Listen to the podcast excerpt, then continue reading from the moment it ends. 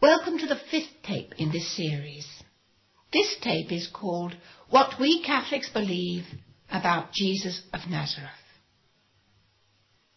who was the most important person who ever lived on this planet, because he was Almighty God Himself made man. God, who is a spirit, took human nature 2,000 years ago. And so he had a body and soul just like ours. He had existed from all eternity. But as, uh, as man, he's existed for 2,000 years. As St. John put it, the Word was made flesh and dwelt amongst us. This is word with the capital W, meaning idea or logos of the Father. The Word took a human nature and lived. Literally, apparently, the word is set up his tent among us and lived with us for 33 years. This is such an important event we need to know all we can about Jesus of Nazareth, why he came, and what he did and said, and also what he taught. So we're going to take a brief look at what history tells us the Church says about him, and also at what we find in the Bible. Now the Church declared as long ago as 451 at the Council of Chalcedon that Jesus is one divine person, the second person of the Trinity, who possesses two perfect natures the nature of God and the nature of man. And he possesses both these natures in his one hypostasis or person. This is described as the mystery of the hypostatic union. And although it's a mystery, it's not a contradiction. Person and nature not being the same thing. Mind you, it seems very strange to us human beings, because all we ever see is one person possessing one human nature on this planet, and here we've got one divine person possessing two natures human nature and divine nature. It's not surprising that the council had to be called to clear up the confusion there was among the early Catholics. Some thought perhaps Jesus was a good man, inspired by God. And others, knowing that he was God, thought that he was God who just took an appearance of man. Well, they were both found to be wrong, just a little bit right at the same time, because he is both true God and true man. That means he is almighty. He knows everything, including exactly who he is, of course. He has all the attributes of God, but at the same time, a real human nature so he felt tired and hungry sometimes, just as we do. And of course, he suffered the pain of his passion and crucifixion, just as we would, if we suffered like that. Maybe it helps to think, if you had met Jesus, there are two questions you could have put to him, and he would give you different answers. If you said to him, Who are you? He would have said, I am Jesus, second person of the Blessed Trinity. That's who he is. That's his person. If you had said to him, What are you? he would have given you two answers. He would have said, I am God, and I am also man. Because that's exactly what the situation is. He is true God and true man. All this means that Mary, his mother, can honestly be described as the Mother of God. She is Jesus' mother. Jesus is God, so she is the Mother of God. And at about the same time as it defined that he was one divine person with two natures, the Church added the words, Holy Mary, Mother of God, to the Hail Mary given us by Angel Gabriel and St. Elizabeth. It was also suggested about this time that perhaps God used Our Lady just as a channel for the birth of his Son. But the Church has decreed that God allowed her to play her full part in his conception and growth. Quoting the words of St. Paul in his letter to the Galatians, chapter 4. God sent his Son made of woman. It's nice to think that as we all belong to one human family, we're all related to Jesus on his mother's side. And of course, that's how he came to be the son of David, as the prophets had all said he would be. So here we have God becoming man and living on earth. Now, why did he become man? Well, the main reason must be to restore the relationship broken by Adam's sin long ago in the Garden of Eden. To unite us again with God as we're meant to be. To make atonement for that sin. Atonement can be broken down to say at one meant, because his atonement brought us together again with God. Human race is at one with God because Jesus suffered and died and made up for our sin. We were not abandoned after the fall. We have a Saviour. And that's how we must look at him initially and primarily all the time. That's how the angel Gabriel looked at him. When he, to- she, he told Mary she would be having a son, she gave him the name call him Jesus. Jesus, the word Jesus, means Saviour. And when the angel appeared to St. Joseph, which is described in the first chapter of St. Matthew, he told St. Joseph that the baby was coming to save his people from sin. Again, Simeon, when he saw him as a baby, recognized that his salvation was at hand. The Holy Spirit revealed to him that this baby was the Saviour who was to come. Later on, we get John the Baptist, who prepared the way for Jesus' coming, pointing him out as the Lamb of God who takes away the sins of the world. Now, the use of the word lamb signifies sacrifice. Jesus was going to sacrifice himself to make up for Adam's sin and for all our sins ever since, every sin each one of us has ever committed. He was uniquely equipped to do this because having a human nature, he could perform a human act and make expiation for human sins. But having a divine nature as well, any act he performed was of infinite value.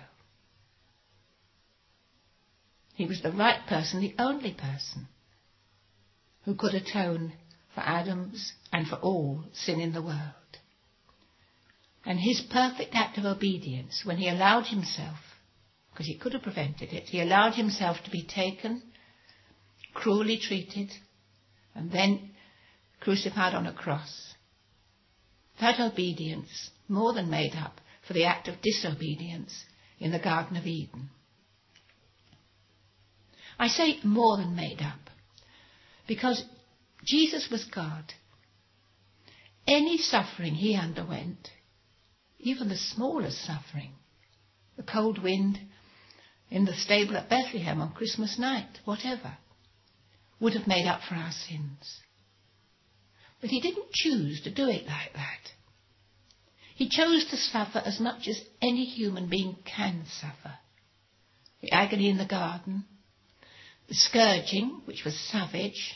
People used to die under those scourgings. The crowning with thorns and the mockery and the blows and the kicks. The carrying the cross when he was weak from loss of blood. And then, worst of all, of course, his crucifixion. You can't help but wondering why. And I think the answer is that he loves us so much, that he was so pleased, so ready to suffer to make up for our sins, that he wanted to show us, by the depth of his suffering, how deep his love is. It reminds me a little bit of a popular song there used to be a few years ago. The story of the song was the boy had been sent to prison and he was coming out and he wondered if his girlfriend would be pleased to receive him again. So he wrote to her from prison and said, I'm being released. If you want to see me again, put a yellow ribbon on the old oak tree. The train will go past it and I'll know if you want to see me. If there's no ribbon, I'll stay on the train and leave you in peace. Now, when the train came in sight of the old oak tree, he was astonished. It was covered in ribbons, festooned. You see, she only needed to put one, but she wanted to show how pleased she was to have him back. So she covered the tree with ribbons. Our blessed Lord wanted to show how ready he was to suffer and make up for our sins. So he suffered as much as any human being could and of course earned our undying gratitude by doing so. So the Son of Man, as he calls himself, came on earth to seek out and save that which was lost. That's us. He's come to redeem us. But he also came for another reason.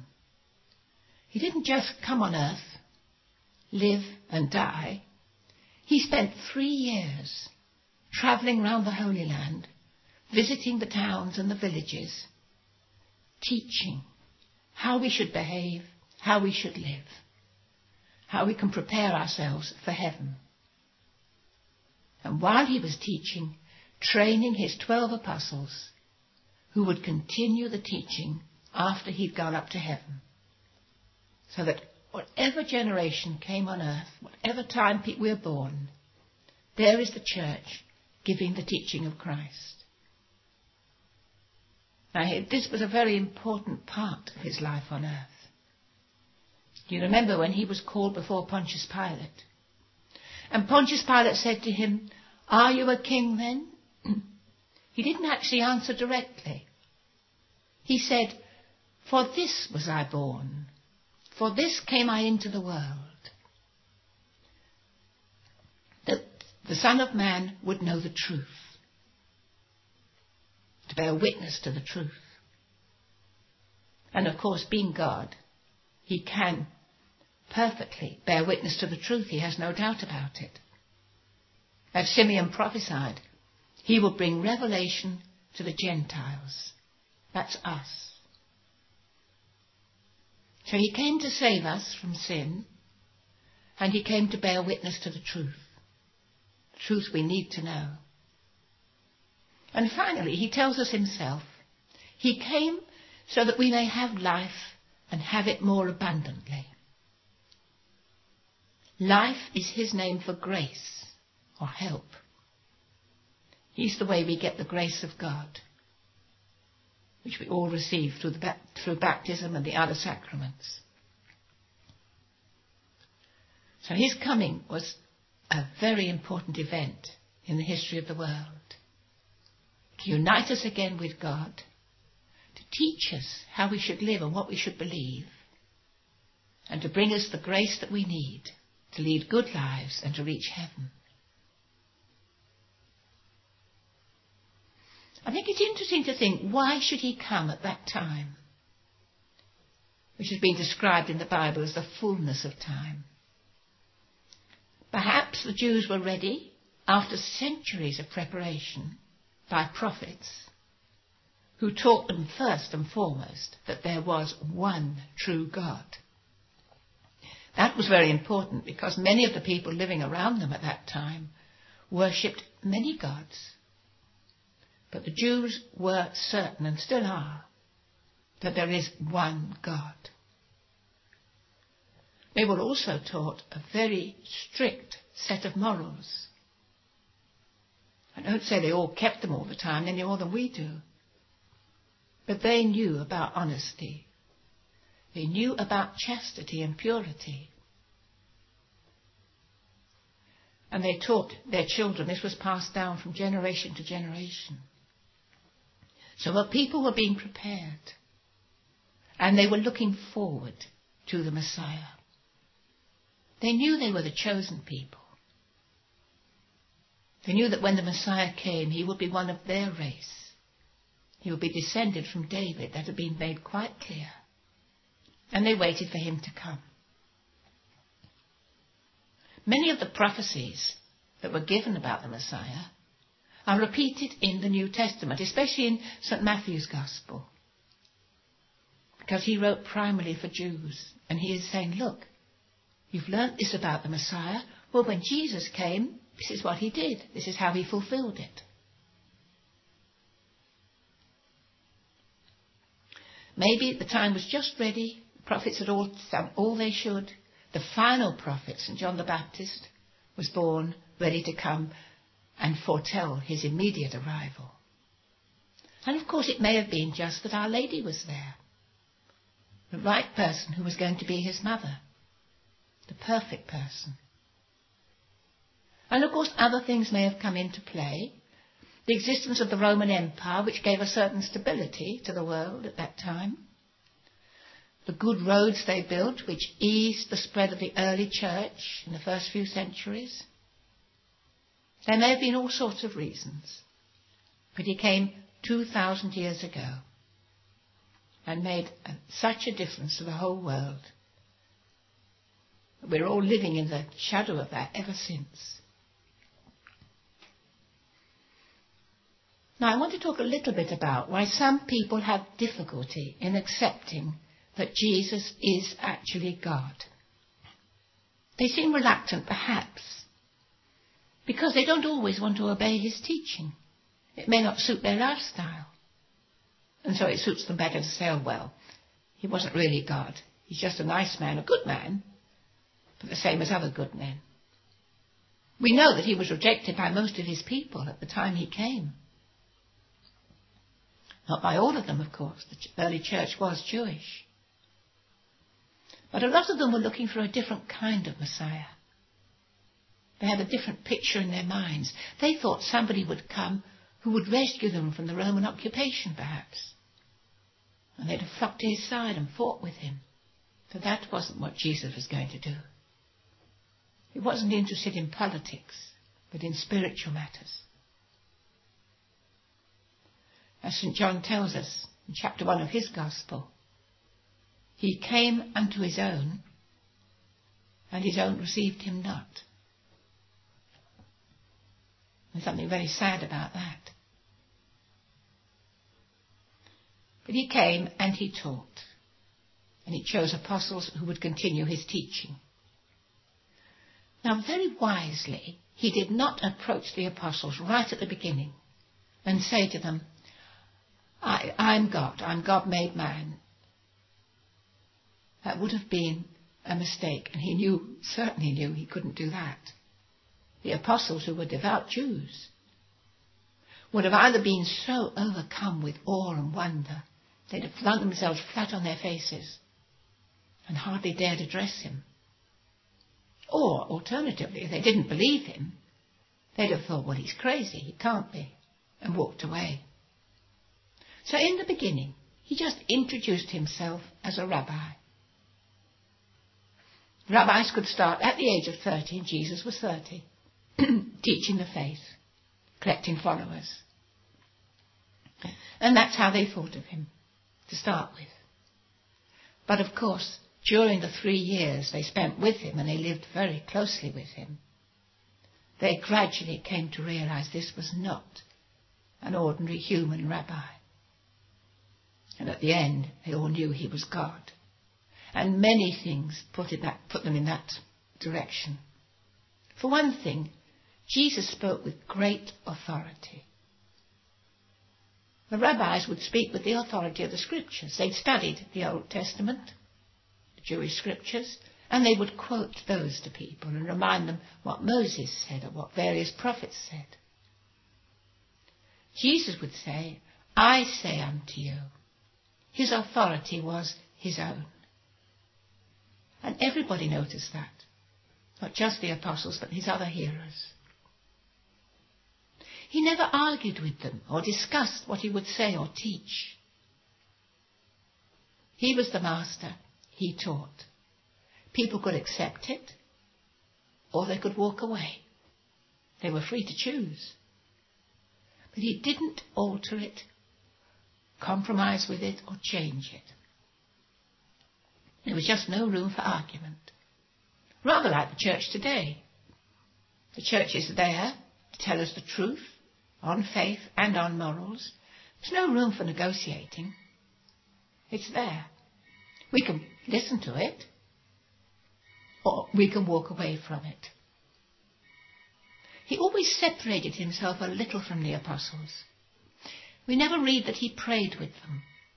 He prayed alone, often getting up at night to go and pray alone.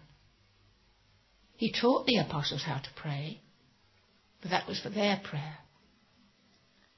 And when he spoke of God the Father, he would say, My Father and your Father. But with the apostles, putting himself with them, he didn't say, Our Father. They were taught to say that, just for themselves. And of course his claims became more and more apparent. Shortly before his crucifixion, the famous occasion when he said, Before Abraham was, I am. Which everybody recognized, the apostles and his enemies, as a claim to be God. And then earlier than that, when the man who was paralyzed and brought him on a stretcher, you remember they couldn't get into the house, the house that Jesus was teaching in was so packed. They climbed on the roof and they lowered the stretcher down. And the man arrived lying on the floor at Jesus' feet. Now obviously he was paralyzed. But Jesus could also see that he was in a state of sin and worried about it. So the first thing he said to him was, Be of good cheer, son. Your sins are forgiven you. And the people in the room who'd been listening to Jesus immediately began whispering to each other, or even thinking, How can he forgive sins? Only God can forgive sins. He's blaspheming. And so to substantiate what he'd just said, Jesus went on to say to the man, I will show you the Son of Man has power on earth to forgive sins. Pick up your bed and walk out. And the man picked up the stretcher he'd been lying on and walked out the room, and he wasn't paralyzed any more. And that silenced the grumblers. They knew that was something they couldn't do. So that made any, everybody think and it certainly made them wonder. Then, of course, all the miracles must have made them think. Starting with the water into wine at Cana, which the apostles were present at that wedding, or some of them at least were present. And they saw that without even leaving the place where he was sitting, he was able to turn jars of water that were there for people to wash themselves in into the best wine. It's very interesting that Our Lady knew, absolute certainty, that he had that power, because she came and asked him to do it. Then when they saw him stopping the storm, and they thought they were all going to drown out on the Sea of Galilee, and they realized he had power over the wind and the waves, which human beings don't have, of course. That must have made them think. He could walk on the water. He could heal people, even lepers. And of course, especially, the resurrection. They knew he died on the cross on Good Friday. And then they saw him alive on the Sunday evening. He brought himself back to life. He had prophesied that he would, and then he did it. And that is a unique occurrence in the whole history of the world. No one has ever prophesied they will bring themselves back to life, and then, after being in the tomb from a Friday night till Sunday morning, brought themselves back to life. And that was finally what told them. And you remember the, the famous story of St. Thomas's declaration. The first time that Jesus appeared to all his apostles on Easter Sunday evening, St. Thomas the apostle wasn't with them. He was Thomas Didymus, which means Thomas the twin. And maybe he was visiting his twin in Jerusalem.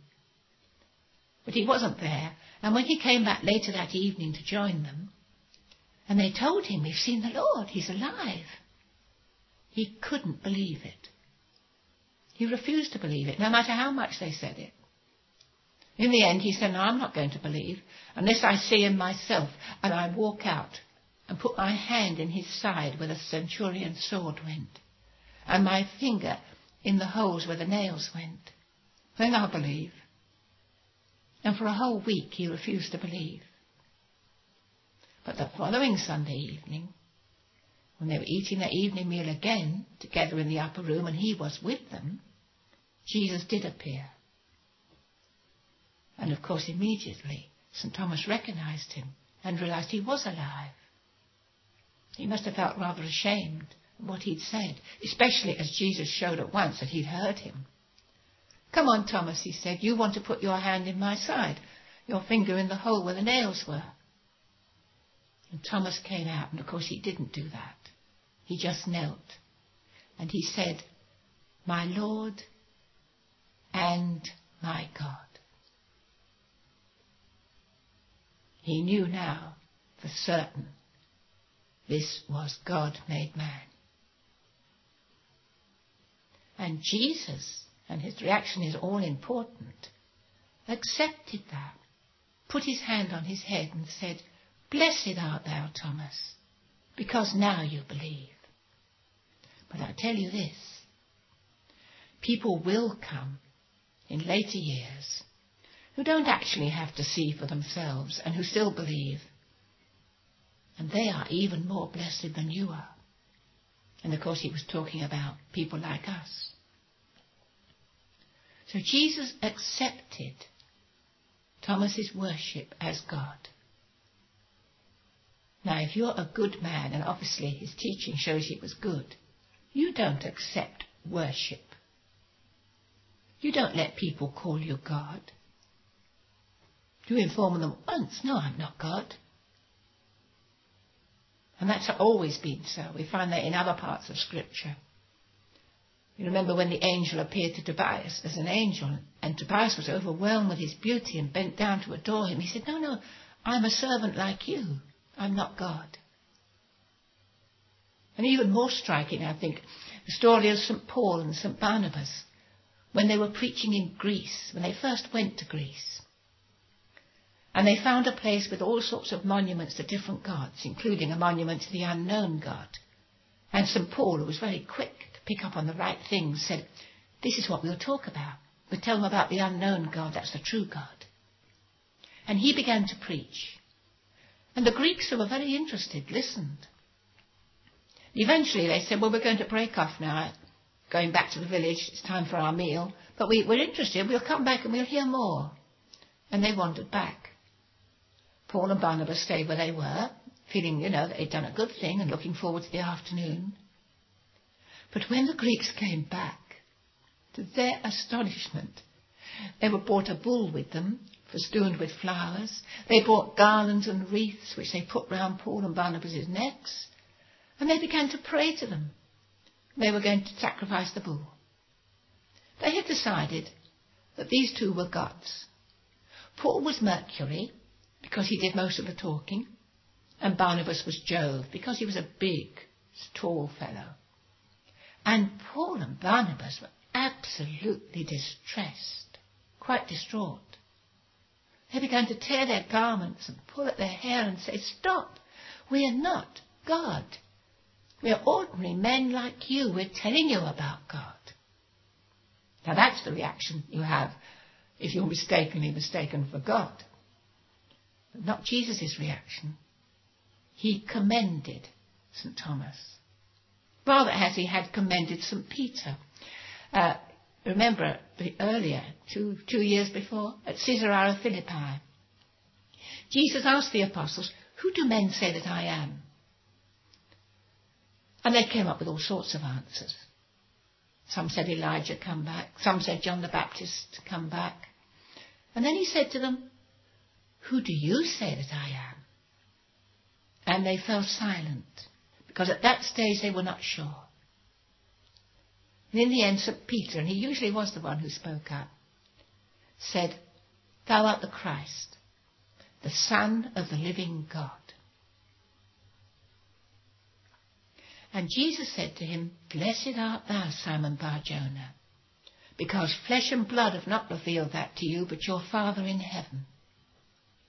That means if you have the faith to believe in Jesus, that he is God, and to follow his teaching, it's a gift. That gift of faith comes from God. And he praised St. Peter for recognizing him as the Son of God. And the Son of God does mean God. I know sometimes it's used these days in an ambiguous way.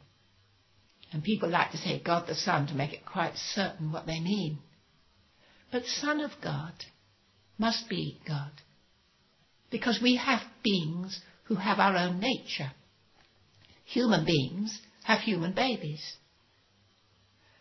The Son of God must be divine just as God is.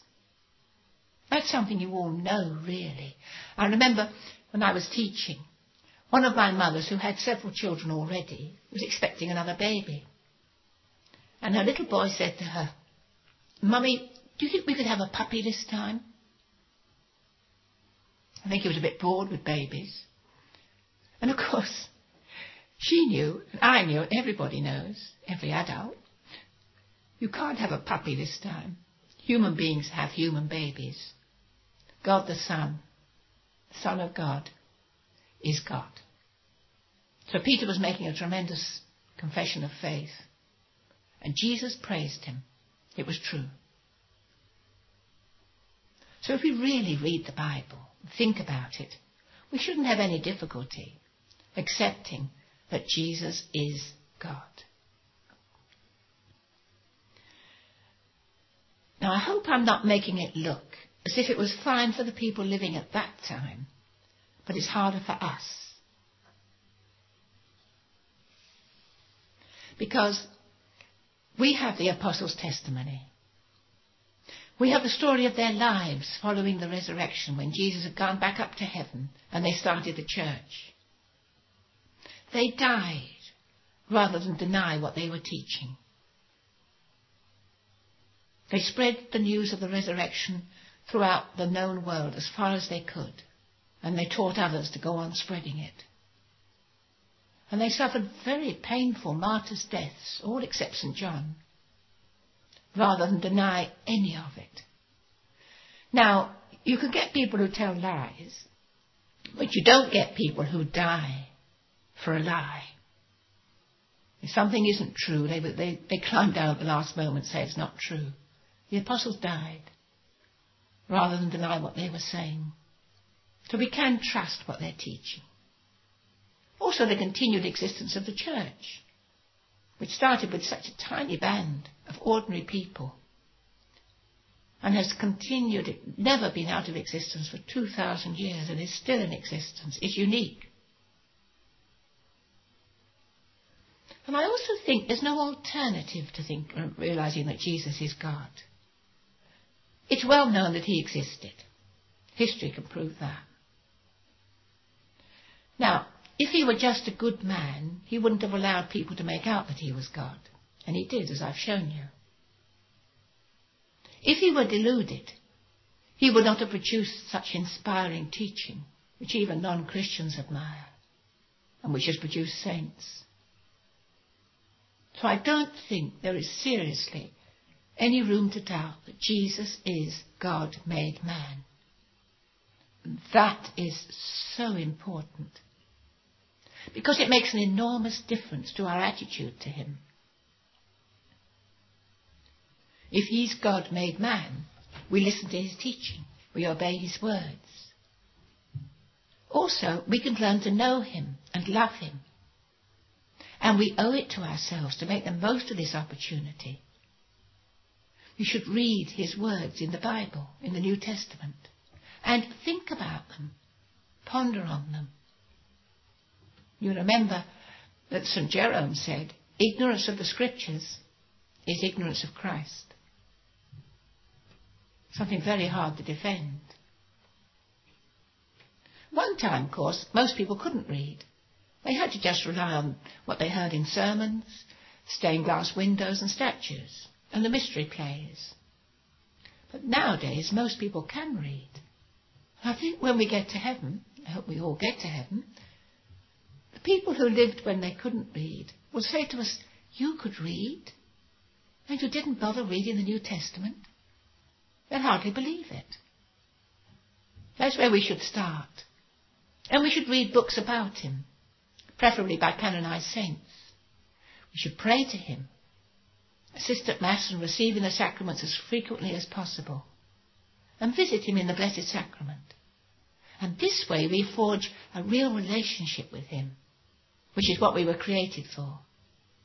And as each of us is different, it'll be a unique relationship, special. Special to him and special to us. And that's what Jesus wants. And one of the ways to draw us closer to Jesus, of course, is by saying the Rosary. Because then we think about him and we think about the episodes in his life that are important to him and to us. I think this must be why our Blessed Lady gave the Rosary to St. Dominic. She knew it would bring us closer to Christ, and she's always looking for ways to bring us closer to her Son. The five joyful, the five sorrowful, and the five glorious mysteries make up the important events of his life. It's interesting. That in the 19th century, there was a fashion to have six joyful, six sorrowful, and six glorious mysteries.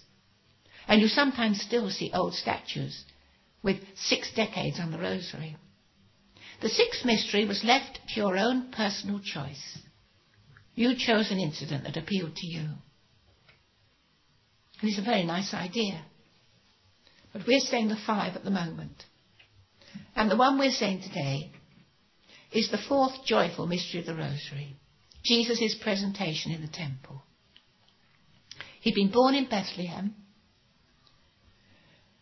and Mary and Joseph would have stayed there while he was so tiny. I can imagine the day after his birth, Joseph would have gone to have his census, to give his, to register his name, and Mary's name, and the baby Jesus' name. And then I imagine he'd have looked for some work so that he could keep them while they were in Bethlehem. They'd have attended the synagogue on the Saturdays. And when Jesus was eight days old, they would have had him circumcised according to the law.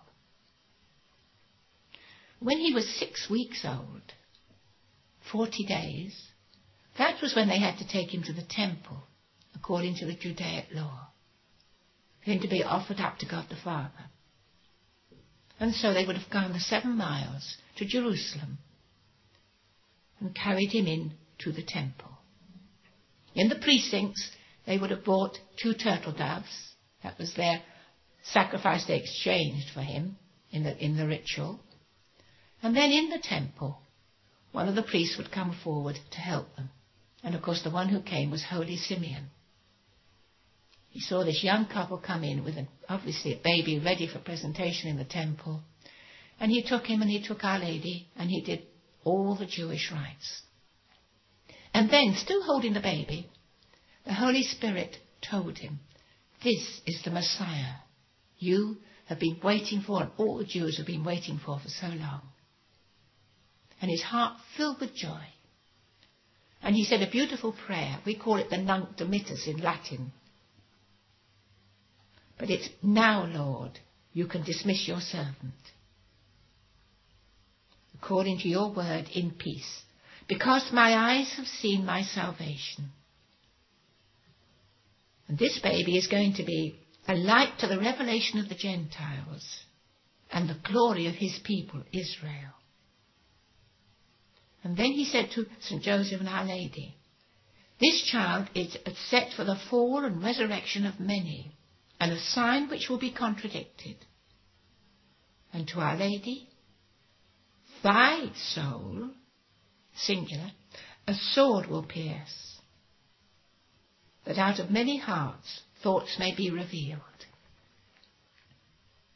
And then Our Lady took the baby back into her arms, and they went back to Bethlehem pondering the words that Simeon had spoken in their hearts.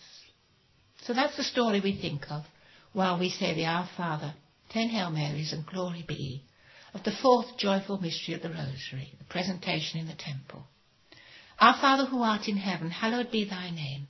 Thy kingdom come, thy will be done on earth as it is in heaven.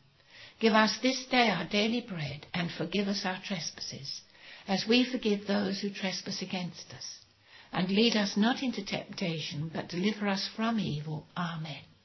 Hail Mary, full of grace, the Lord is with thee. Blessed art thou among women, and blessed is the fruit of thy womb, Jesus. Holy Mary, Mother of God, pray for us sinners, now and at the hour of our death. Amen. Hail Mary, full of grace, the Lord is with thee. Blessed art thou among women, and blessed is the fruit of thy womb, Jesus. Holy Mary, Mother of God, pray for us sinners, now and at the hour of our death. Amen. Hail Mary, full of grace, the Lord is with thee. Blessed art thou among women, and blessed is the fruit of thy womb, Jesus. Holy Mary, Mother of God, pray for us sinners, now and at the hour of our death. Amen. Hail Mary, full of grace, the Lord is with thee. Blessed art thou among women, and blessed is the fruit of thy womb, Jesus.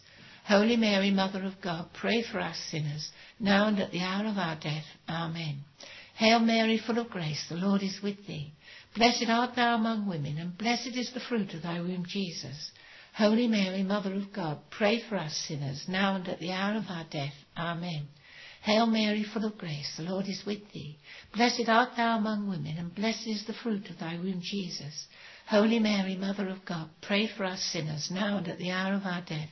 Amen. Hail Mary, full of grace, the Lord is with thee. Blessed art thou among women, and blessed is the fruit of thy womb, Jesus. Holy Mary, Mother of God, pray for us sinners, now and at the hour of our death. Amen. Hail Mary, full of grace, the Lord is with thee. Blessed art thou among women, and blessed is the fruit of thy womb, Jesus. Holy Mary, Mother of God, pray for us sinners, now and at the hour of our death. Amen. Hail Mary, full of grace, the Lord is with thee. Blessed art thou among women, and blessed is the fruit of thy womb, Jesus. Holy Mary, Mother of God, pray for us sinners, now and at the hour of our death. Amen. Hail Mary, full of grace, the Lord is with thee. Blessed art thou among women, and blessed is the fruit of thy womb, Jesus. Holy Mary, Mother of God, pray for us sinners, now and at the hour of our death. Amen. Glory be to the Father, and to the Son, and to the Holy Spirit as it was in the beginning, is now, and ever shall be, world without end. Amen. O my Jesus, forgive us our sins and save us from the fires of hell. Lead all souls to heaven, especially those in most need of thy mercy. Thank you very much for giving me your attention again. The next tape is going to be about sanctifying grace, the supernatural life that Jesus gives us, and the sacrament of baptism. God bless you all.